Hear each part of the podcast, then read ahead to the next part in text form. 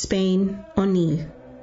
Immediately the woman returned the sacred host to Onil, where she was received with great celebration.